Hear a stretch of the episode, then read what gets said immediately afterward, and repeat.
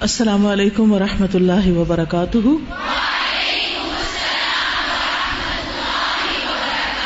کیا حال ہے آپ سب کا؟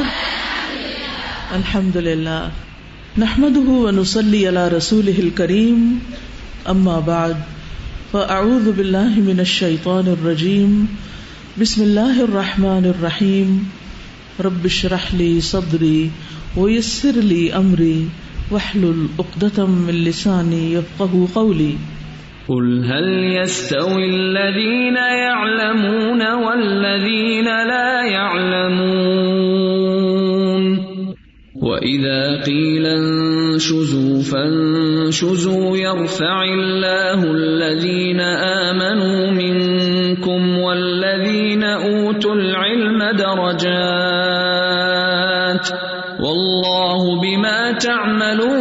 تعملون خبير. يا أيها الذين آمنوا أطيعوا الله ورسوله ولا تولوا عنه وأنتم تسمعون. والذین اوت العلم درجات، اور وہ لوگ جنہیں علم دیا گیا، ان کے درجات ہیں. یعنی جتنا علم اتنے درجے۔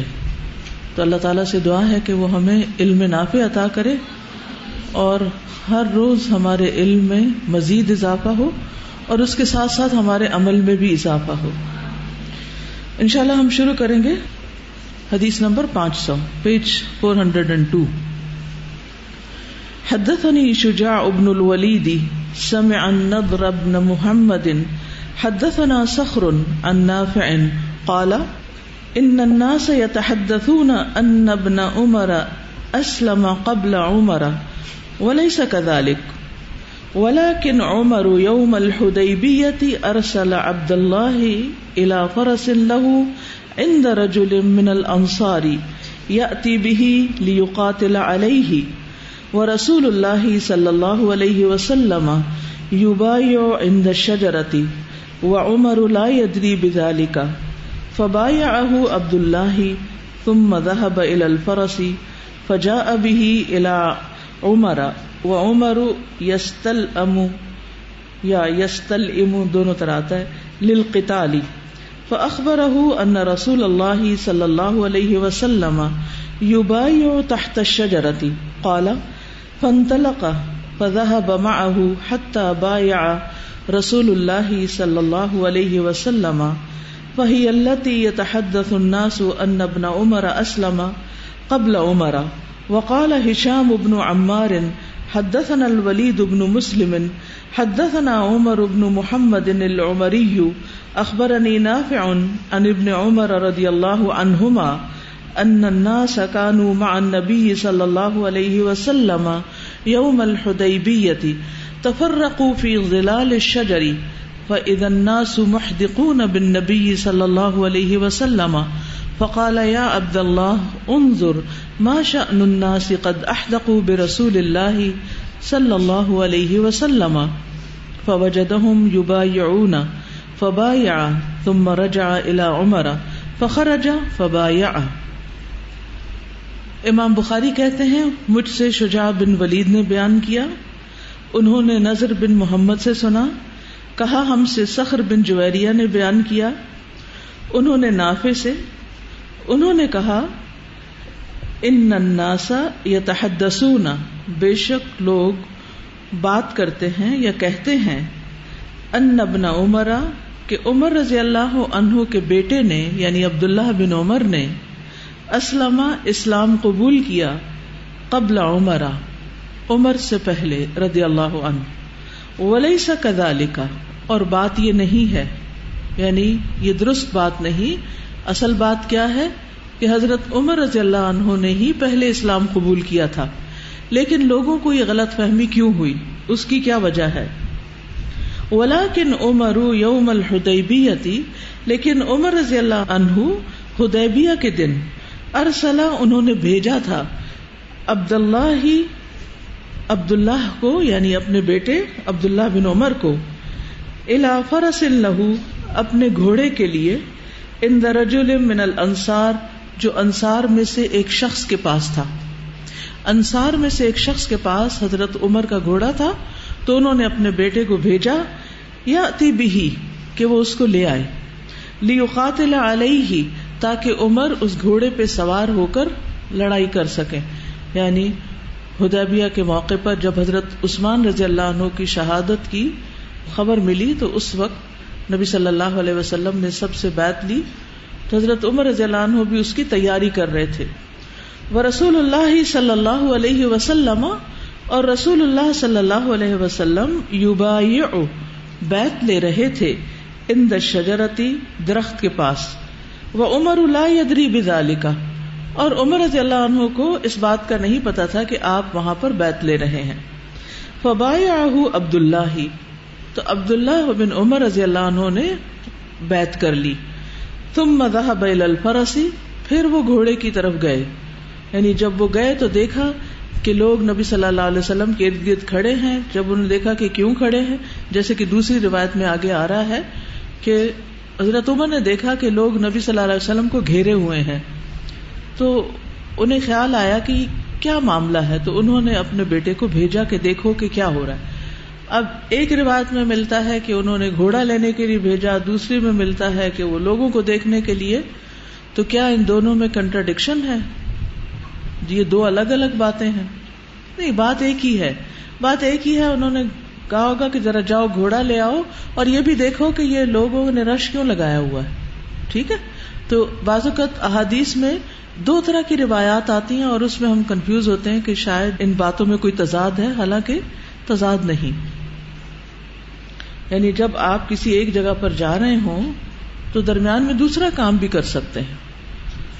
فجا ابھی ہی الا عمرا تو وہ اس کو لے کر عمر رضی اللہ عنہ کے پاس آئے۔ یعنی عبداللہ گھوڑا لے آئے۔ وہ عمر یستل ام القتال اور عمر رضی اللہ عنہ جنگ کے لیے زرا پہن رہے تھے۔ یس کا مانا کیا زرا پہن رہے تھے اس وقت۔ وہ اخبار تو حضرت عبداللہ نے ان کو خبر دی ان رسول اللہ صلی اللہ علیہ وسلم، کہ رسول اللہ صلی اللہ علیہ وسلم یوبا تحت شجرتی درخت کے نیچے بیت لے رہے ہیں۔ کالا وہ کہتے ہیں فن تلقا تو وہ چل دیے۔ کون؟ حضرت عمر۔ فضح بما تو وہ بھی ان کے ساتھ گئے۔ بایا رسول اللہ صلی اللہ علیہ وسلم۔ یہاں تک کہ حضرت عمر نے بھی رسول اللہ صلی اللہ علیہ وسلم سے بیت کر لی۔ فہی اللہ تحدث الناس۔ تو یہ ہے وہ بات جس کی وجہ سے لوگ بات کرتے ہیں۔ ان ابن عمر اسلم، کہ ابن عمر نے اسلام قبول کیا قبل عمر عمر سے بھی پہلے۔ تو اسلام تو پہلے نہیں قبول کیا اصل بات یہ کہ انہوں نے بیت پہلے کر لی تھی۔ اور اس سے ایک بڑی اہم بات ہمیں یہ پتا چلتی ہے کہ حضرت عمر کو تو پتا نہیں تھا کہ وہاں بیت ہو رہی ہے۔ انہوں نے تو دیکھا صرف لوگ اکٹھے ہیں۔ انہوں نے تو گھوڑا لینے کے لیے بھیجا تھا۔ تو جب گھوڑا لینے کے لیے جا رہے تھے تو راستے میں جب انہوں نے دیکھا کہ لوگ یہاں کیا کر رہے ہیں، انہوں نے دیکھا کہ وہ بیت کر رہے ہیں۔ تو انہوں نے یہ نہیں کیا کہ جا کے اپنے والد سے پوچھے اور مشورہ کریں کہ کیا میں بھی بیت کر لوں یا نہیں؟ بلکہ کیا کیا؟ فوراً بیت کر لی اور پھر گھوڑا لیا اور پھر واپس اپنے والد کے پاس پہنچے۔ تو اس کو کہتے ہیں کہ نیکی کے معاملے میں سبقت کرنا، کہ جب نیکی کا موقع سامنے آ جائے تو پھر اس وقت انسان نیکی کے اس موقع سے فائدہ اٹھائے اور اس میں تاخیر نہ کرے، ٹال مٹول نہ کرے۔ اور پھر یہ بھی ہے کہ صحابہ کے لیے رسول اللہ صلی اللہ علیہ وسلم کی اطاعت اپنے والدین، اپنے اولاد، ہر چیز سے آگے بڑھ کر تھی۔ وقال ہشام ابن عمار، اور ہشام بن عمار نے کہا، حدثنا الولید ابن مسلم، ہمیں ولید بن مسلم نے خبر دی۔ حدثنا عمر ابن محمد العمری، ہمیں عمر بن محمد عمری نے حدیث بیان کی۔ اخبرنی نافع وہ کہتے ہیں کہ مجھے نافع نے خبر دی۔ ان ابن عمر ردی اللہ عنہما۔ ابن عمر اللہ ان دونوں سے یعنی حضرت عمر اور عبداللہ بن عمر سے راضی ہو جائے۔ ان الناس کانو کے لوگ تھے مع نبی صلی اللہ علیہ وسلم، نبی صلی اللہ علیہ وسلم کے ساتھ یوم الحدیبیہ تھی حدیبیہ کے دن۔ تفرقوا فی ظلال الشجر۔ وہ بکھرے ہوئے تھے درخت کے سائے میں۔ یعنی انہوں نے دیکھا کہ لوگ درخت کے سائے میں الگ الگ یعنی چھوٹے چھوٹے گروہوں کی شکل میں تھے۔ چودہ سو لوگ تھے تو ظاہر ایک جمگٹا تو نہیں ہو سکتا تھا، تھوڑی تھوڑی ٹکڑیوں کی شکل میں تھے۔ بن نبی صلی اللہ علیہ وسلم۔ تو لوگ نبی صلی اللہ علیہ وسلم کو یعنی کچھ لوگ نبی صلی اللہ علیہ وسلم کو گھیرے ہوئے تھے۔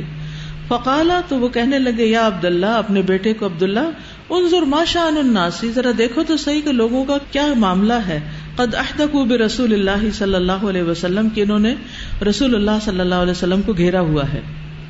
یعنی چودہ سو لوگوں میں سے کچھ لوگوں نے آپ کو گھیرا ہوتا اور کچھ ایک گروپ یہاں کھڑا، ایک وہاں ایک وہاں، تو وہ سارے بکھرے ہوئے تھے ادھر ادھر۔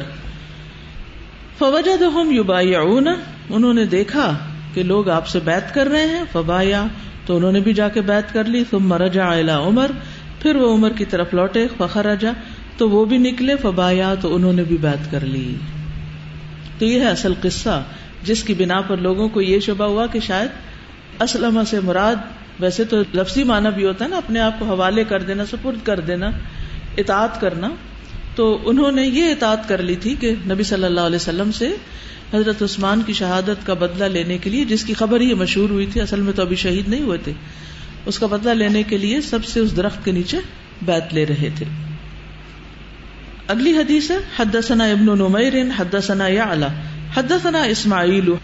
قال، سمعت عبد الله ابن ابي اوفا رضی اللہ عنہما قال كنا مع النبي صلی اللہ علیہ وسلم حين اعتمر، فطاف فطفنا معه۔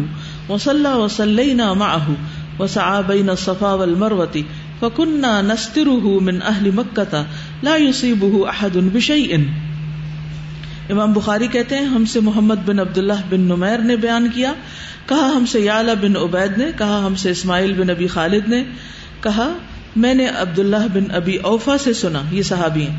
انہوں نے کہا، عبداللہ بن ابی اوفا کننا تھے ہم، مع نبی صلی اللہ علیہ وسلم، نبی صلی اللہ علیہ وسلم کے ساتھ۔ ہی نا تمرا، جب آپ نے عمرہ کیا۔ اور یہ اشارہ ہے عمرہ قضاء کی طرف، کیونکہ ہدیبیہ کے سال تو کفار نے عمرے کی اجازت دینے سے انکار کر دیا۔ لیکن یہ کہا کہ اگلے سال آپ عمرہ کر سکتے۔ تو جب نیکسٹ ایئر آپ عمرے کے لیے آئے تو کہتے ہیں کہ ہی نہ تمرا، جب آپ یعنی نبی صلی اللہ علیہ وسلم عمرہ کر رہے تھے فتافا تو آپ نے طواف کیا فتف نہ ماہو تو ہم نے بھی آپ کے ساتھ طواف کیا۔ وسلح اور آپ نے نماز پڑھی وسلح ماہو اور ہم نے بھی آپ کے ساتھ نماز پڑھی۔ یعنی جو کچھ آپ نے کیا، وہی ہم نے بھی کیا۔ اتباع وہ بین صفا ول مروتی اور آپ نے صفا مروا کے درمیان سائی کی۔ فکن نستر اور ہم آپ کو ڈھانپے ہوئے تھے یا آپ پر آڑ کیے ہوئے تھے، سطر کیے ہوئے تھے۔ من اہل مکہ تھا اہل مکہ سے یعنی ہم آپ کو اہل مکہ سے چھپائے ہوئے تھے۔ لا يصيبه احد بشيء کہ نہ کوئی حملہ کرے، نہ کوئی پہنچے آپ کو کسی چیز کے ساتھ یعنی کوئی آپ پر آ کے حملہ نہ کر دے۔ کیونکہ ابھی مکہ فتح نہیں ہوا تھا۔ مکہ آپ کے دشمنوں کے ہاتھوں میں تھا اور صحابہ کو اس بات کا ڈر تھا کہ طواف یا صحیح کے دوران یا نماز کے دوران کہیں آپ پر کوئی حملہ نہ کر دے اور آپ کو نقصان نہ پہنچائے۔ اب آپ دیکھیے کہ پچھلی حدیث اور یہ حدیث دونوں صلح حدیبیہ سے متعلق ہی ہیں، لیکن اس کے ساتھ دونوں کا جو مرکزی مضمون ہے، ایک آپس میں اس کا بھی ایک ربط ہے۔ پچھلی حدیث سے ہمیں پتہ چلتا ہے کہ کس طرح عبداللہ بن عمر نبی صلی اللہ علیہ وسلم کی طرف بڑھنے والے تھے۔ آپ کی اطاعت کی طرف اپنے والد سے بھی پہلے انتظار نہیں کیا، فوراً آپ کے حکم کی پیروی کی۔ یہاں بھی کیا ہے، صحابہ کرام اپنی جان، اپنے جسم ہر اعتبار سے نبی صلی اللہ علیہ وسلم کا دفاع کرتے تھے۔ ایمان کا تقاضا بھی یہی ہے کہ ہم نبی صلی اللہ علیہ وسلم کو اپنی جان، اپنی اولاد، اپنے والدین اور سب لوگوں سے زیادہ محبوب جانے اور یہ اس کی عملی مثال ہے۔ صحابہ کی زندگیوں میں۔ ٹھیک ہے؟ اور اس سے امام بخاری کی ذہانت کا بھی پتہ چلتا ہے کہ ان کا حدیث کے بارے میں کتنا زیادہ فہم تھا۔ انہوں نے صرف ایک باب کی مناسبت سے چند اس موضوع سے متعلق حدیثیں نہیں جمع کر دی بلکہ ان کو اس ترتیب کے ساتھ بیان کیا کہ ہر حدیث دوسرے کے ساتھ ایک لنک بھی رکھتی ہے۔ تو ہدیبیہ کے موقع پر جو بیعت ہوئی تھی، اس کے بارے میں آپ سب جانتے ہیں؟ صلح حدیبیہ کے بارے میں پڑھا ہے؟ الحمد للہ کیونکہ یہ صلح حدیبیہ کا ٹاپک ہر سیرت کی کتاب میں آتا ہے۔ اس کا پس منظر آپ جانتے ہیں کہ جب رسول اللہ صلی اللہ علیہ وسلم کو یہ بات معلوم ہوئی کہ حضرت عثمان کو شہید کر دیا گیا اور ایک خبر جھوٹی تھی، تو آپ صلی اللہ علیہ وسلم نے فرمایا کہ اگر انہوں نے واقعی عثمان رضی اللہ عنہ کو قتل کیا ہے تو میں ان کا مقابلہ کروں گا۔ پہلے تو آپ کا کوئی ارادہ نہیں تھا، نہ آپ جنگ کے ارادے سے آئے تھے لیکن اب آپ نے ارادہ کر لیا کہ ہم ان کا مقابلہ کریں گے۔ تو آپ نے لوگوں کو بیت کی دعوت دی۔ کیونکہ مسلمانوں کے پاس اگرچہ وہ تعداد میں چودہ سو تھے، لیکن ایک تلوار اپنے نیام میں جو انہوں نے ڈالی ہوئی تھی، جو اربوں کے حسب قاعدہ سفر میں سات لوگ رکھا کرتے تھے رستے میں کسی بھی مشکل سے نبٹنے کے لیے، بس وہی تھی۔ پراپر اسلحہ نہیں تھا، کوئی جنگ کی تیاری نہیں تھی۔ تو آپ نے لوگوں کو بیت کی دعوت دی، تو لوگ لڑنے کے لیے تیار ہو گئے۔ اور اس میں بھی ان ایمان والوں کی جانساری پتہ چلتی ہے کہ چاہے اسلحہ نہیں، چاہے ہم اس وقت انتہائی خوف کی حالت میں ہیں، لیکن اس کے باوجود آپ کے حکم پر ہم لبیک کہتے ہیں۔ تو انہوں نے اس بات پر بیت کی تھی کہ ہم فرار نہیں ہوں گے۔ ہم بھاگیں گے نہیں میدان جنگ سے۔ بعد میں یہ پتا چلا کہ خبر جھوٹی تھی اور حضرت عثمان واپس آ گئے، لیکن یہ سب کے لیے ایک ٹیسٹ تھا، ایک امتحان تھا کہ اس موقع پر کرتے کیا ہیں۔ اللہ سبحان تعالیٰ نے ہمیں پیدا کیا ہے کہ ہمیں آزما کر دیکھیں کہ ہم دنیا میں مختلف مواقع پر کرتے کیا ہمارا ایکشن جو خود ہمارا ایک انیشیٹو ہوتا ہے کسی معاملے میں، وہ کیسا ہے؟ یا پھر جب کوئی سچویشن ہمارے سامنے آتی ہے تو ہمارا ریئیکشن کیا؟ اس موقع پر ہم کیا کرتے؟ ہمارا رد عمل کیا ہوتا ہے؟ کیا ہم اللہ اور اس کے رسول کی اطاعت کی طرف لپکتے ہیں یا نہیں لپکتے؟ اپنی جان، مال، ہر چیز سے زیادہ اسلام کو آگے رکھتے ہیں یا نہیں رکھتے؟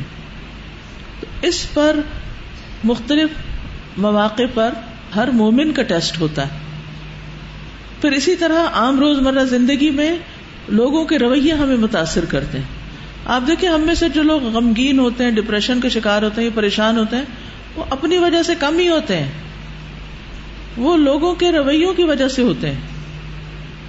اور یہ بھی ایک ریئیکشن ہی ہوتا ہے کہ فلاں نے ہمیں یہ کہہ دیا، لہٰذا ہم اب غمگین رہیں گے۔ اس نے یہ بات کیوں کر دی؟ لہٰذا اب ہمیں رونا چاہیے۔ کہتے تو نہیں، لیکن عمل ایسے ہی کرتے ہیں۔ تو عقل مند انسان اپنے اصولوں پہ چلتا ہے اور اس کے اپنے اصول کوئی ذاتی من گھڑت اصول نہیں ہوتے، بلکہ وہ اصول قرآن و سنت کی روشنی میں ہوتے ہیں۔ قرآن و سنت کی رہنمائی میں وہ اپنی زندگی کا طریقہ طے کرتا ہے اور اپنے آپ کو اس کا پابند بناتا ہے۔ لوگوں کے رویے کا نہیں کہ لوگ اگر اچھا کام کریں گے اور میرا ماحول اچھا ہوگا تو میں بھی نیک بنوں گا، اور اگر وہ نہیں تو پھر میں بھی ویسا ہی بن جاؤں گا جیسے لوگ ہیں۔ مومن کی یہ سوچ نہیں ہوتی۔ مومن اپنی تھنکنگ میں انڈیپینڈنٹ ہوتا ہے۔ وہ اپنے فیصلے قرآن و سنت کی روشنی میں خود کرتا ہے۔ اب بعض اوقات کوئی ہمیں ستارا پریشان کرے اور ہم ہر وقت پریشان پھر رہے ہیں۔ کسی کو کوئی بیماری یا تکلیف ہے، غم ہے، ہم اس کے غم میں مبتلا پھر رہے ہیں۔ ٹھیک ہے، ہم انسان ہیں، ہمیں حالات، واقعات متاثر کرتے ہیں، لیکن کسی بھی واقع کسی بھی حالت، کسی بھی شخص کا طرز عمل ہمیں اس حد تک متاثر نہ کر دے کہ ہم اپنے ہی ہوش و حواس کھو بیٹھے اور اپنی صلاحیتوں کو ضائع کرنے لگے۔ کیونکہ اس رویے اور اس کیفیت کے ساتھ آپ اپنی زندگی کے مقصد کو پورا نہیں کر سکتے۔ لیبلوکم ایکم احسن عملا۔ ہر موقع پر دیکھا جا رہا ہے کہ ہم میں سے عمل کس کا احسن ہے اور احسن کون سا ہوتا ہے؟ اخلص، اسوب۔ جو سب سے زیادہ خالص ہوتا ہے، اللہ کے لیے ہوتا ہے، اور سب سے زیادہ درست ہوتا ہے۔ اور درست ہونے کا معیار کیا ہے؟ جو اللہ اور اس کے رسول قرآن و سنت کے طریقے کے مطابق ہو۔ ہمیں بندوں کے رویے کے مطابق نہیں جینا۔ ہمیں احسن عمل کرنا ہے۔ تو یاد رکھیے، امتحان ہوگا، ہر روز ہوگا، ہر سچویشن میں ہوگا۔ اچھی حالت بھی امتحان کی حالت ہوتی ہے۔ ہاں، اور تکلیف دہ حالت بھی امتحان کی حالت ہوتی ہر حال امتحان کا حال ہے۔ کبھی بلا ان حسن ہوتی اور کبھی اس کے برعکس ہوتی تو ہمیں کیا کرنا ہے؟ ہر موقع پر یہ دیکھنا ہے کہ آپ صلی اللہ علیہ وسلم نے ایسے مواقع پر کیا کیا تھا؟ آپ کا طریقہ کیا تھا؟ خوشی میں، غم میں، دکھ میں، پریشانی میں، بیماری میں، جنگ میں، امن میں۔ دشمنوں کی تنقید کے موقع پر، ان کے ستانے کے موقع پر۔ جب لوگوں نے تعاون کیا اس موقع پر، تو ہمارے لیے بہترین نمونہ کیا ہے؟ لقد کان لکم فی رسول اللہ اسوت الحسنا ہمیں لوگوں کی طرف نہیں دیکھنا، آپ کی طرف دیکھنا ہے کہ آپ نے کس موقع پر کیا کیا۔ اور آپ کو اتنا خوبصورت طرز عمل ملے گا، اتنی بہترین چیزیں ملیں گی کہ جب وہ مواقع گزر چکیں گے تو بعد میں آپ سوچیں گے الحمد للہ کے اس موقع پر میں نے یہ طرز عمل اختیار کیا۔